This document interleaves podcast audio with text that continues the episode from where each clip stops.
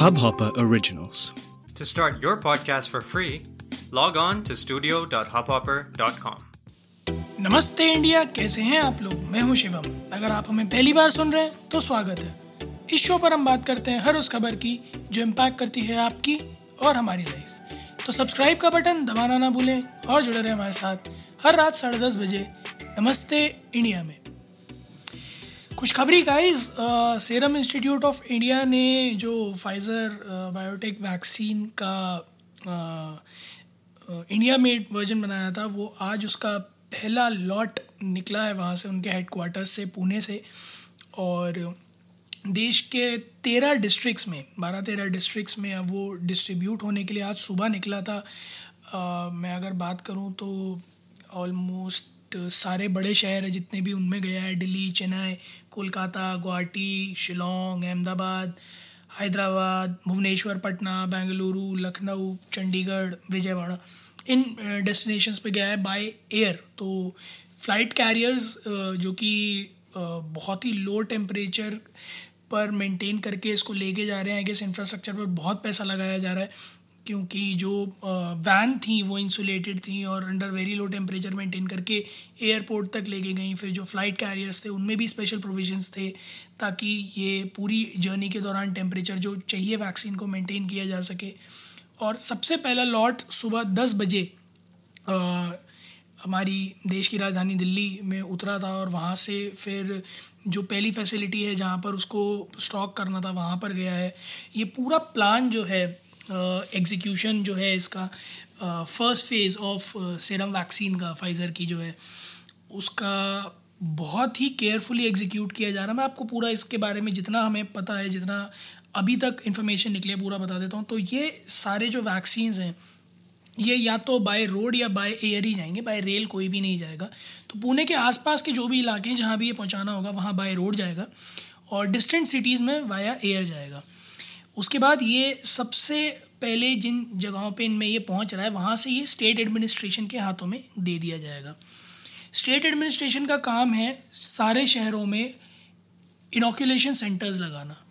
Phase one में जो कि जितने भी हेल्थ सेक्टर फ्रंटलाइन वॉरियर्स जितने भी थे, जितने भी लोग हमारे हेल्थ सेक्टर में थे, उन लोगों को ये वैक्सीन्स मिलेंगे सबसे पहले।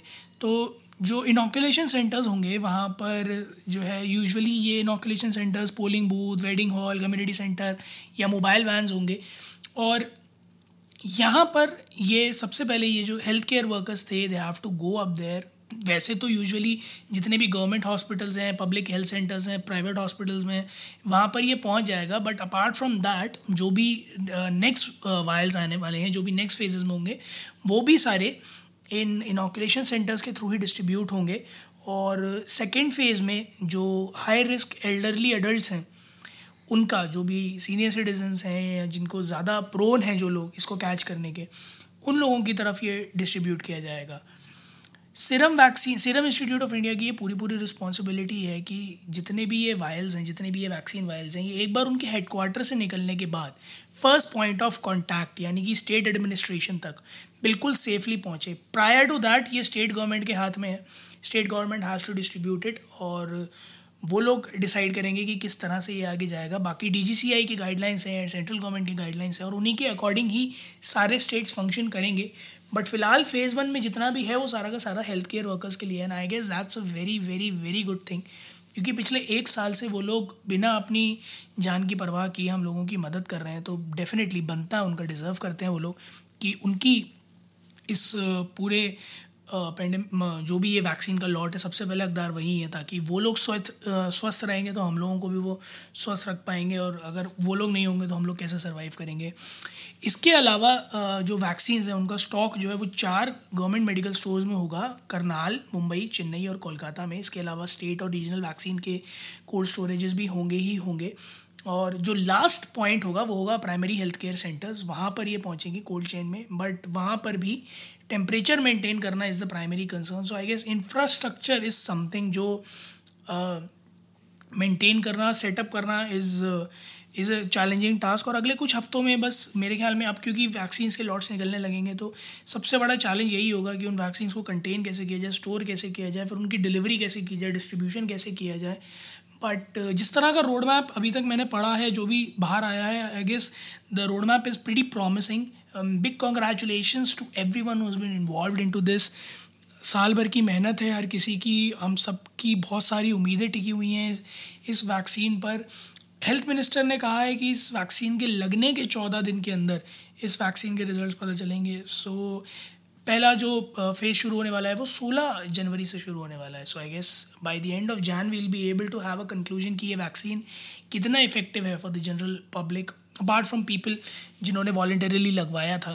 सो so, अब आइडियल कंडीशन से हटकर नॉर्मल कंडीशंस में इस वैक्सीन के क्या रिज़ल्ट आते हैं तरह तरह के लोग हैं जैसे हमने बात भी की थी अपने एक एपिसोड में कि लोग तरह तरह के हैं, लोगों का रहन सहन तरह तरह का है, खाना तरह तरह का है।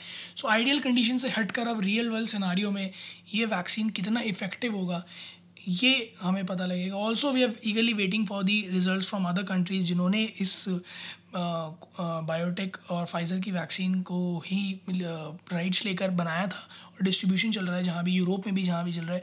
We are very keen I over that और जैसे ही हमें कोई इन्फॉर्मेशन मिलती है, हम आप लोगों के साथ शेयर करेंगे। आप लोग भी ट्विटर और इंस्टाग्राम पर जाकर हमें बताइए कि आप लोगों को क्या लगता है कि कहाँ तक ये प्लान सक्सेसफुल होगा। क्या आपको ऐसा तो नहीं लगता कि हेल्थ इंफ्रास्ट्रक्चर कोलैप्स कर सकता है?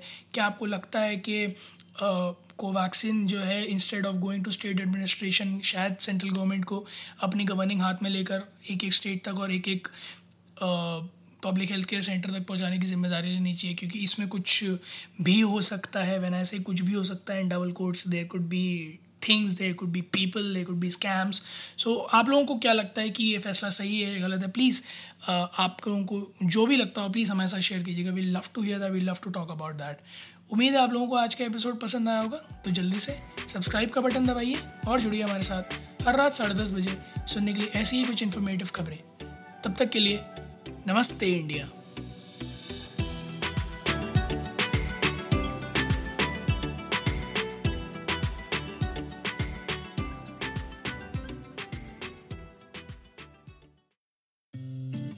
इस हब हॉपर ओरिजिनल को सुनने के लिए आपका शुक्रिया।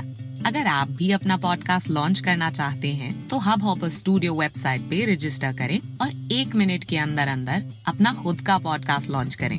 यही नहीं स्टूडियो देता है आपको पूरी आज़ादी कहीं भी, कभी भी अपना पॉडकास्ट लॉन्च करने की सिर्फ़ तीन आसान स्टेप्स में। तो साथ में अपना पॉडकास्ट शुरू करने के लिए तैयार just hop on Hub Hopper simply content